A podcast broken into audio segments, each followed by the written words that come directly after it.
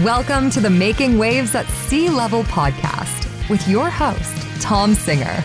In each episode, we will explore the interesting stories of business executives, entrepreneurs, and industry leaders who are shaking things up and growing their companies. It is time to make some waves. Now, here's your host, Tom Singer. Hey, hey, and welcome to another episode of Making Waves at Sea Level. Thank you so much for continuously tuning into this show. I've been doing the show for over six years, and now we have crossed 600 episodes. And the original idea was just to talk to really smart people who are doing cool things because it was like my own little personal university. And along the way, thousands of you have come along to tune into these shows uh, because you get inspired by the guests. And I really do believe that when we talk to smart people, who are shaking things up and making waves, uh, we're all going to learn something along the way. And, and I think today's episode is going to be one of those episodes. Now, before we get started, I have to thank the first sponsor of this episode. So, this episode is brought to you by Spectrum Reach. At Spectrum Reach, they know three things better than anyone. They know how to harness the power of multi screen advertising.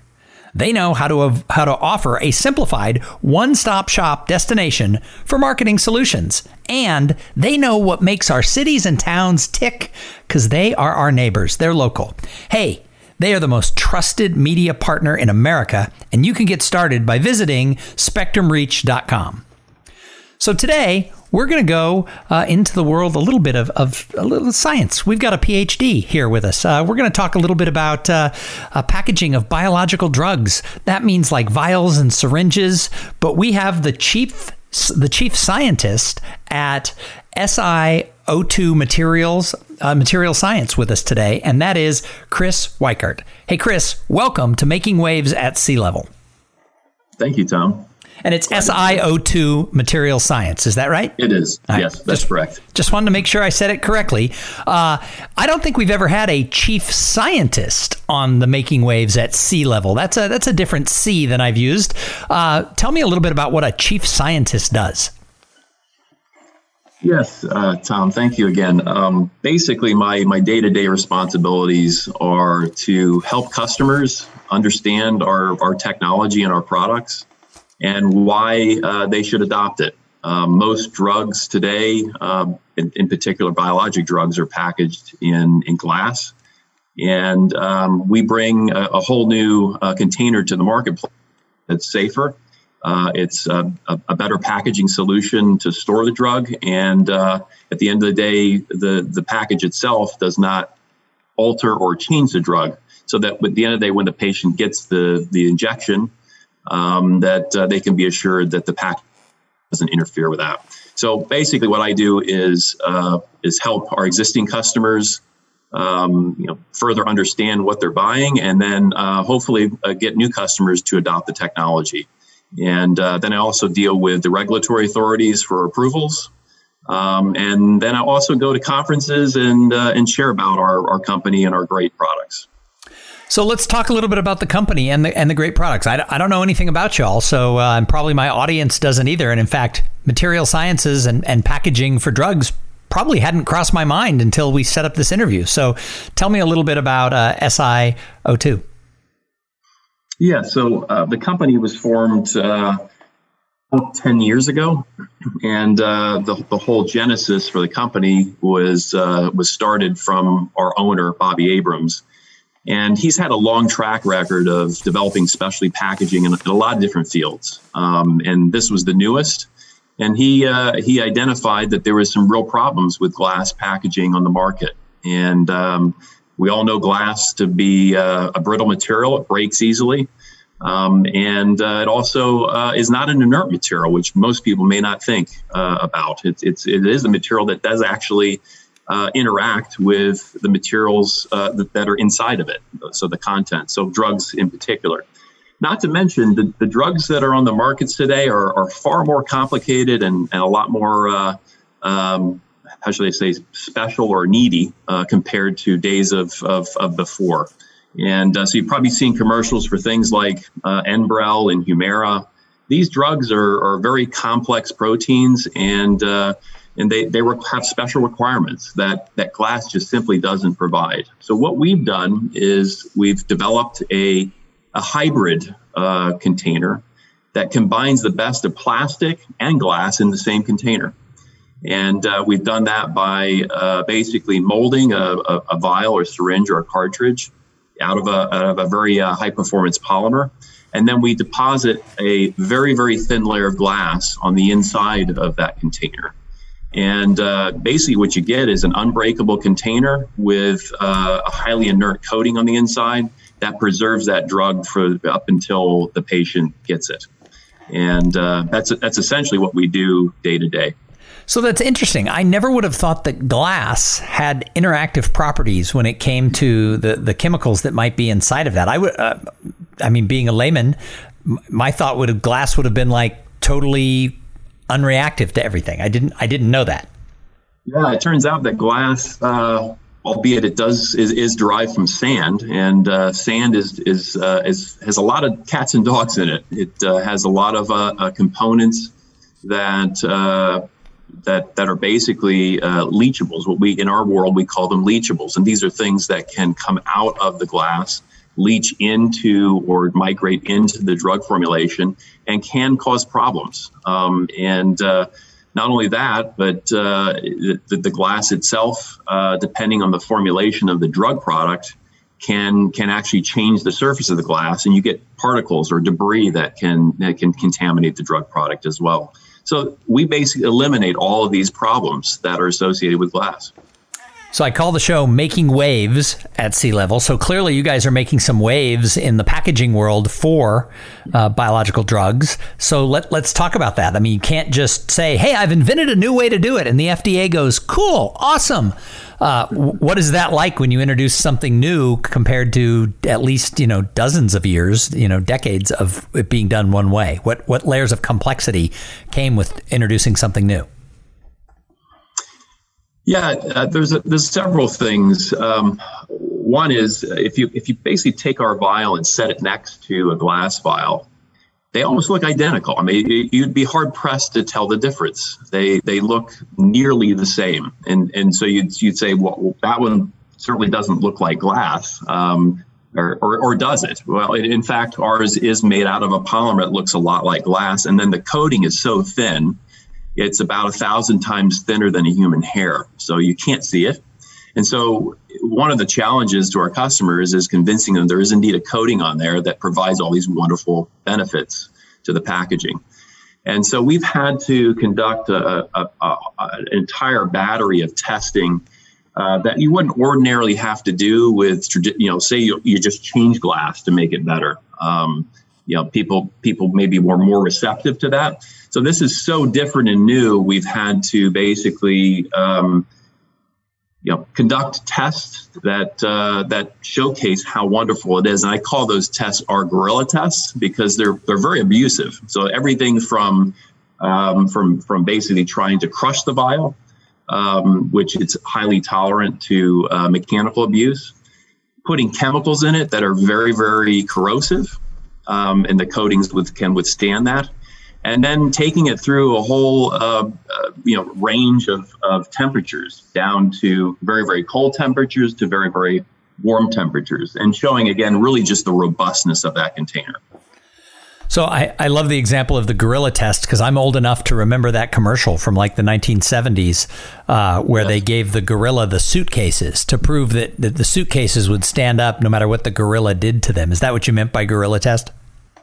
That's that's exactly right. Really, just subjecting them to a range of abuses that you wouldn't ordinarily see to really kind of just again to showcase how tough these containers are, um, and and also that they uh, again don't interact with the drug product.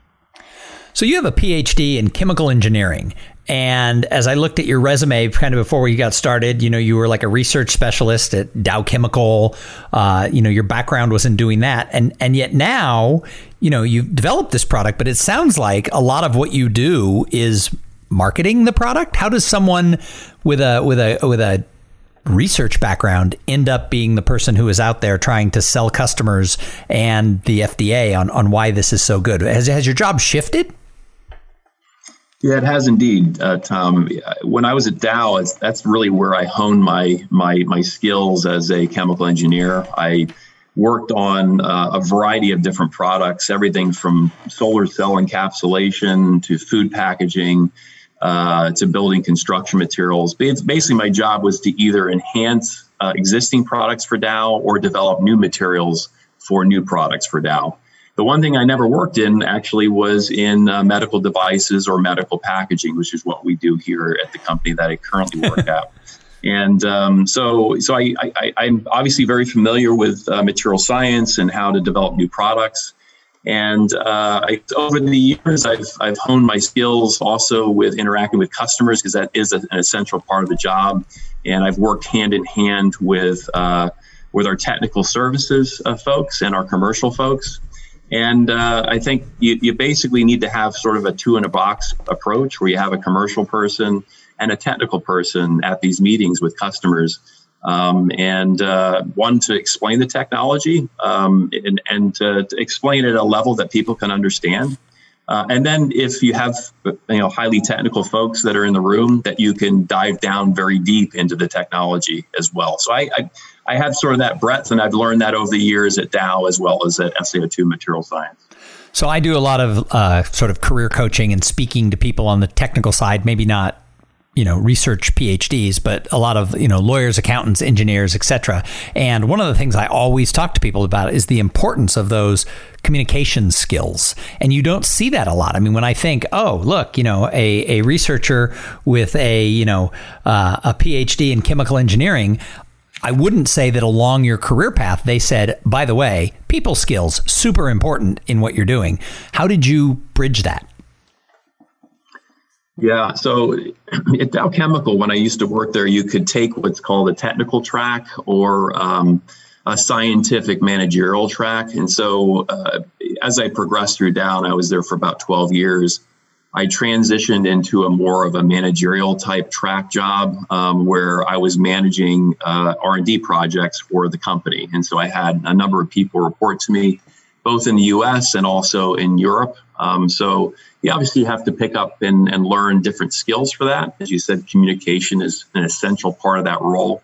And I think that really helped me transition to SiO2 material science um, and uh, you know, it was, it was, a good opportunity for me because not only could I take advantage of skills I'd learned technically at Dow, but also uh, the managerial uh, role that I had. Because when I came to SiO2, uh, I was employee number five. I, I was very, very uh, uh, new and, and at the very beginning of the company, and so I had to build a team um, and a, a, highly technical, competent team that we could uh, develop that product. So we we basically spent the first four years of the company developing the product, showing that we uh, could actually do what we intend and, and to demonstrate that to our customers.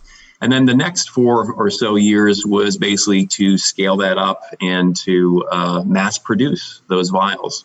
And uh, so I picked up a number of skills along the way to get to where I am today. That, that's for sure. And, and I have a lot of uh, people that I credit uh, to help me with that as well. So you said you were employee number five. How large is the company now? Yeah, today we've we've grown considerably. We're over 500. I've lost count uh, actually because uh, uh, we continue to hire folks because of our our scale up activities and we uh, just recently received a, a, very large grant from the U.S. government, around 136 million dollars, um, with with the sole intent of scaling up our technology for vaccines uh, for, for for COVID. Mm. Wow. So that that takes me in a, that takes me in a different direction. I mean that that becomes extravagantly topical, right? We keep hearing a lot, uh, you know, taking the politics out of it. We keep hearing a lot about the vaccine and, and how close it is to coming out, and then how are we going to distribute it? I don't think I'd ever thought about the packaging of it, but obviously that's super important, both from the standpoint that you need the packaging to be good, strong, solid, not reactive packaging, but also we're going to need a lot of it because there's seven billion people around the world. So let's talk a little bit about uh, about what you guys are doing about getting ready for that. What what what's involved if you get you know a multi hundred million dollar grants? What's what's involved with getting ready to you know help you know help vaccines get to everybody? Yeah, yeah, we're, we're actually in a, in a very good position, uh, which I think is why the, the U.S. government um, identified us and, and courted us. One is uh, there's been a, a, bit of press around a shortage of glass. And as you said, I mean, if you're going to uh, vaccinate uh, billions, uh, technically billions of people in the planet, and of course, hundreds of millions here in the States, uh, with multiple doses, um, that's going to take a lot of containers. And uh, there are many glass companies that are in a sold out position right now uh, with at least a year or more lead time on getting more glass. And of course, you, we still have uh, obviously a very healthy biological drug market to sustain, not to mention the, uh, the vaccines that hopefully will be coming on the market for, for COVID. So, one is uh, we can add capacity very quickly um, in, in a very short period of time. Uh, we've scaled up. Uh, we can add, you know, 40 million vials of capacity within a few months, uh, as compared to glass, where we could, could take a year or more to, to add that capacity online. Uh, additional to that, um, we have no dependence on the uh, supply chain of glass. So it's, I, th- I, think people are sometimes a bit confused. Like, okay, you got a glass coated container. Um, how is that possible? And, and the fact of the matter is, we actually do not use uh, any raw material that are used in glass manufacturing. The raw materials we use are actually more uh, closely related to manufacturing of, of uh, microprocessors uh, in, uh, in computers and other microelectronic devices. And then I think the other thing is, of course, we're U.S. based, and we're uh, we're here to supply and, and help uh, provide containers uh, here uh, for the, for our U.S. Uh, consumers and to get them out there as quickly as we can. Hmm. So obviously you're you're in the middle of what is probably the, the the biggest health the biggest health story in you know at least the past century. So you know going back to to young Chris, the chemical engineering PhD student, is this where you thought you'd be? Oh no, Tom, not not anywhere close. I mean, I, I you know, as a chemical engineer by training, um, most chemical engineers are working out in uh, in chemical manufacturing facilities uh, for manufacturing chemicals and plastics of all sorts. And I sort of took a very non-traditional path, um, and I honed my skills uh, in a technology area that are that is probably not very well known to most and that's in the area of, of plasma technology, plasma coating technology. Uh, again, uh, uh, that this is the technology that's used to make the microprocessors that are in a lot of our electronics. So I had a ton of experience in this area, applied it to a variety of applications, as I've told you, in like solar encapsulation, building construction, food and beverages. And this was just another area where it was really ripe for the picking. And uh, and what had to be done was to adapt it to coat these fairly complex shaped uh, of articles, the vials and syringes and cartridges. And of course, there's a lot of engineering that's involved in, in, in doing that. And so that was, my, as I said, that was my that was my job for the first four years is to figure out how to do that and to demonstrate feasibility. So I've got a couple more questions for you before I can let you go. But first, I have to thank the other sponsor of this episode. So this episode, like all of them, is brought to you by Podfly Productions. Podfly, they take the time and the headache out of creating your own podcast. Podfly, they set you up with the right equipment, training, and guidance to ensure that you're going to sound amazing. They do all the heavy lifting and that pesky technical work so that you can focus on creating great content, growing your audience, and interviewing really cool people like Chris Weikart.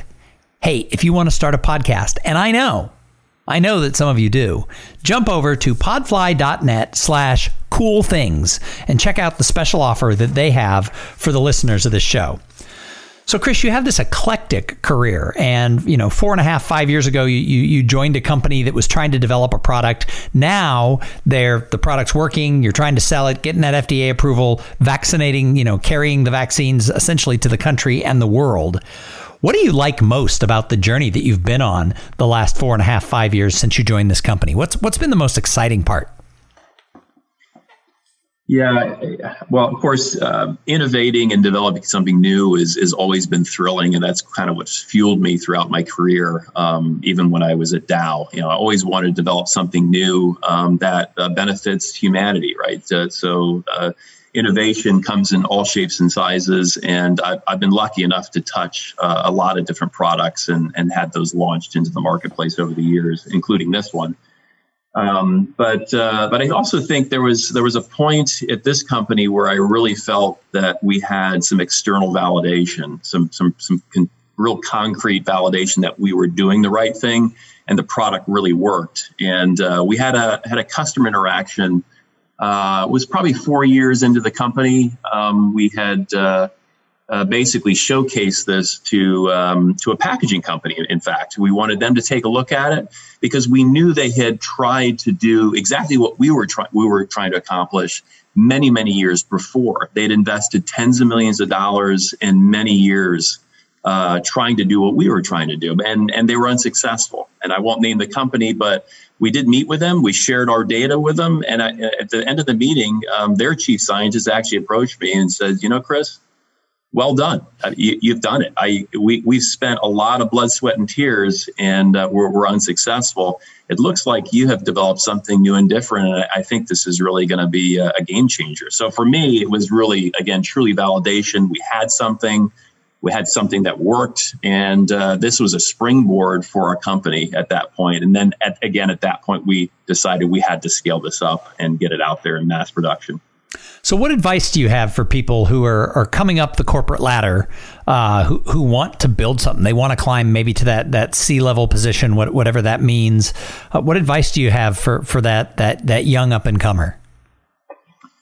Yeah, it's, it's interesting because uh, there's there's obviously so many different ways one could get here. I took a very non traditional path, I, I, will say. So, um, I I think one of the things I'd recommend is. Um, make sure that uh, you find a, a, good mentor throughout your career. It's so, so important. I had one from nearly the very beginning. And while they do change throughout your career, you need somebody to be that, that sounding board to, to bounce ideas and, and your thoughts off of.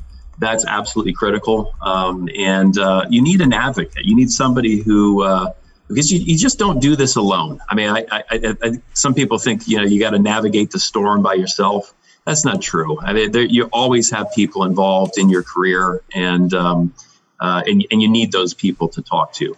I think the other thing is to, especially in in this business, is to to have uh, an, a sense of, of creativity. You have to have good ideas, and you need to bounce those off of uh, of other people and to test them. And you're gonna have failures. You, you actually have to get used to failure. You, you have to have a thick skin to it, and and uh, it's okay fail and and try try again. I think that's that's a key to success.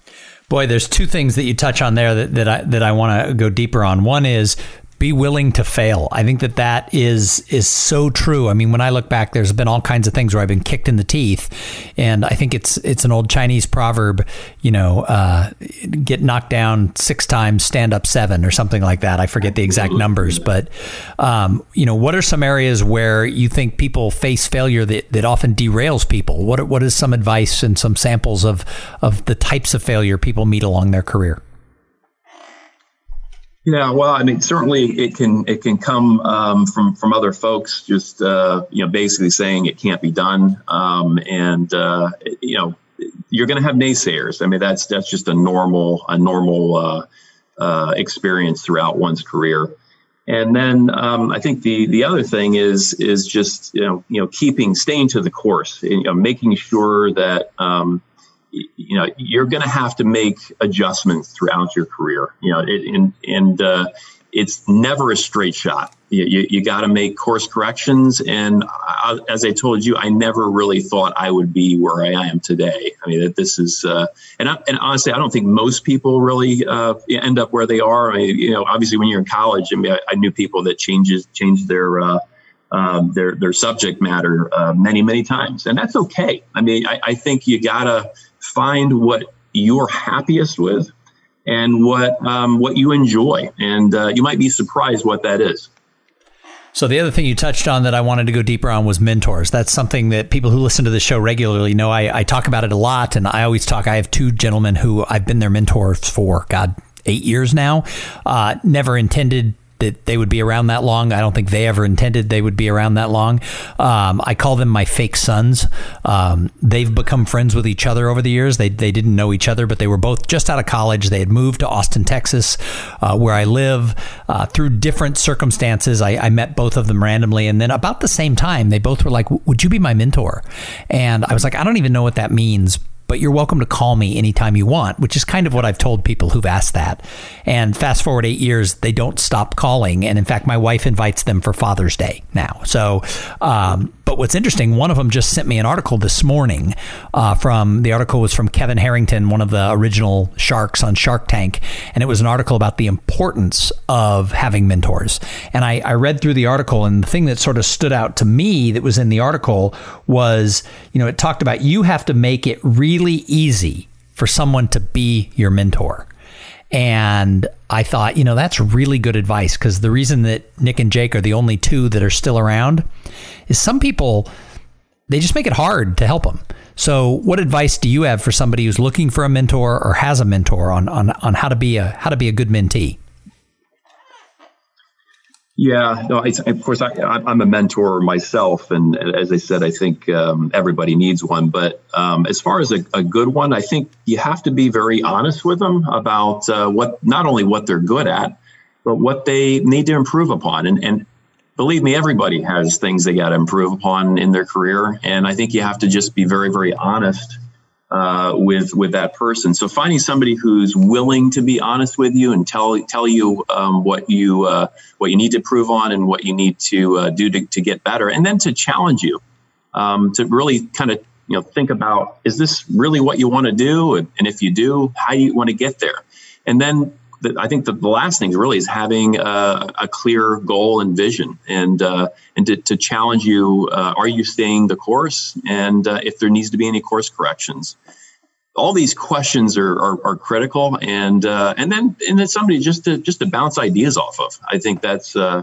that's that's also critical as well. So I, don't, I honestly, you, you got to kind of shop around a little bit to find somebody with all these qualities. Um, and I've done that, and I found some really good ones. And uh, I think that anybody else would do the same. Yeah, no, I, I, I agree. It's not it's not a one stop shop trying to find a mentor, um, right. because you got to find somebody a who wants to do it, and b who you gel with on so many different levels. So that makes a lot of sense. Yep. So before I let you go, I have a question I, I love to ask everybody who comes on the show, and, and that is when you look out into the business world, who do you look at? Who do you admire and say, wow, she or he, they make waves. They're doing it. Yeah, that's that's a good question. Um, there are a lot. I don't know if I could single out any one particular person. Um, I guess if I focus on this industry, um, there are a number of how, how, should I say that I'll just focus on the companies and and the people behind the scenes uh, that are actually motivating. Uh, for instance, look at uh, look at Moderna. I mean, they are paving the way um, for uh, the next generation vaccine for um, uh, for uh, COVID, and not only is this is this unprecedented. I mean, you think about it, it's it'll be the first vaccine of its kind. So it's it's a an a, a RNA-based uh, vaccine that has never been commercialized before. So I have a lot of respect and uh, and uh, really admire the folks that uh, are leading the charge here because this is this is uncharted territory. and uh, I, I, I, don't recall the the chief scientist that is her name there, but um, but she's she's really um, a wonderful person and and really has uh, I, I think a clear vision of what they want to accomplish.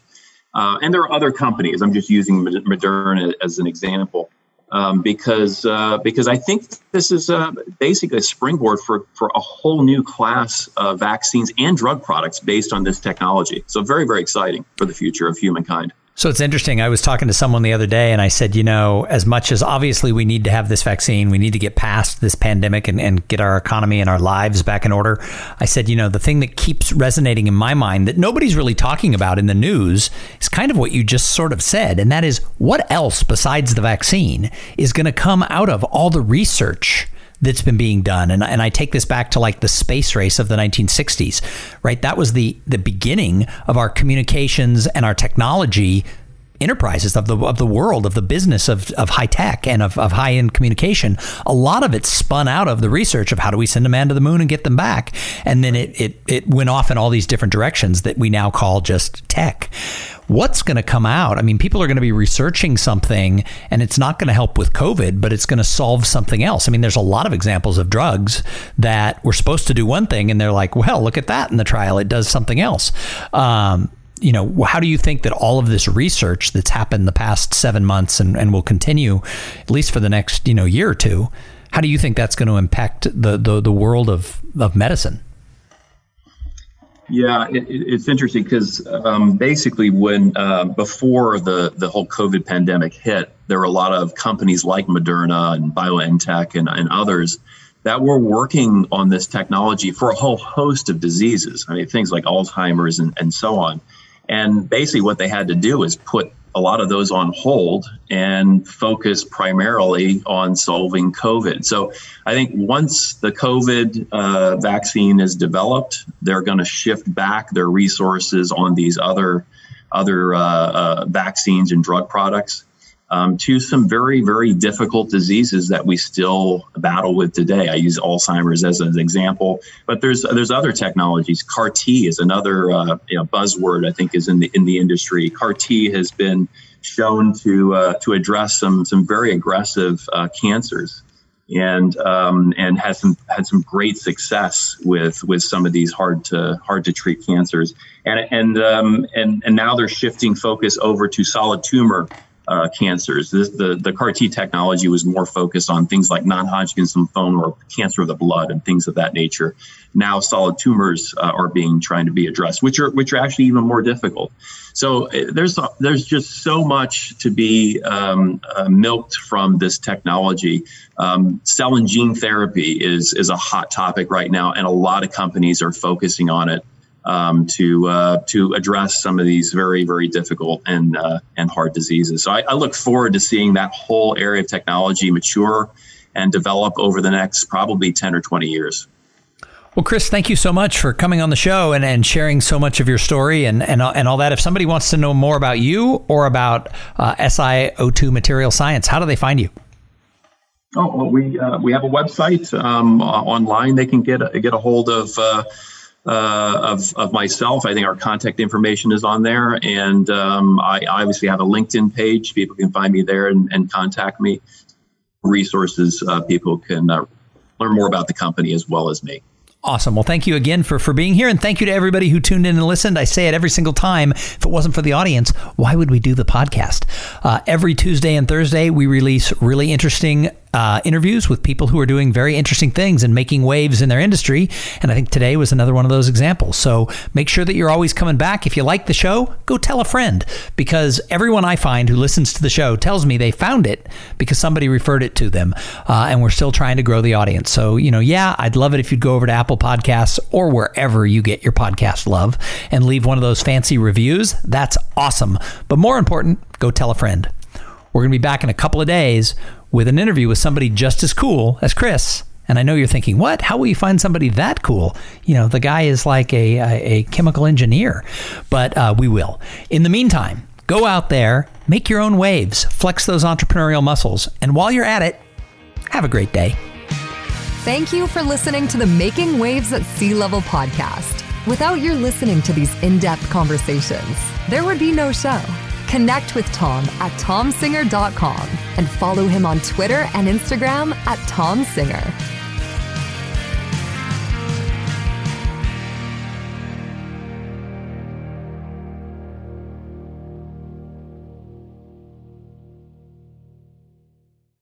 This podcast is a part of the C Suite Radio Network. For more top business podcasts, visit c-suiteradio.com.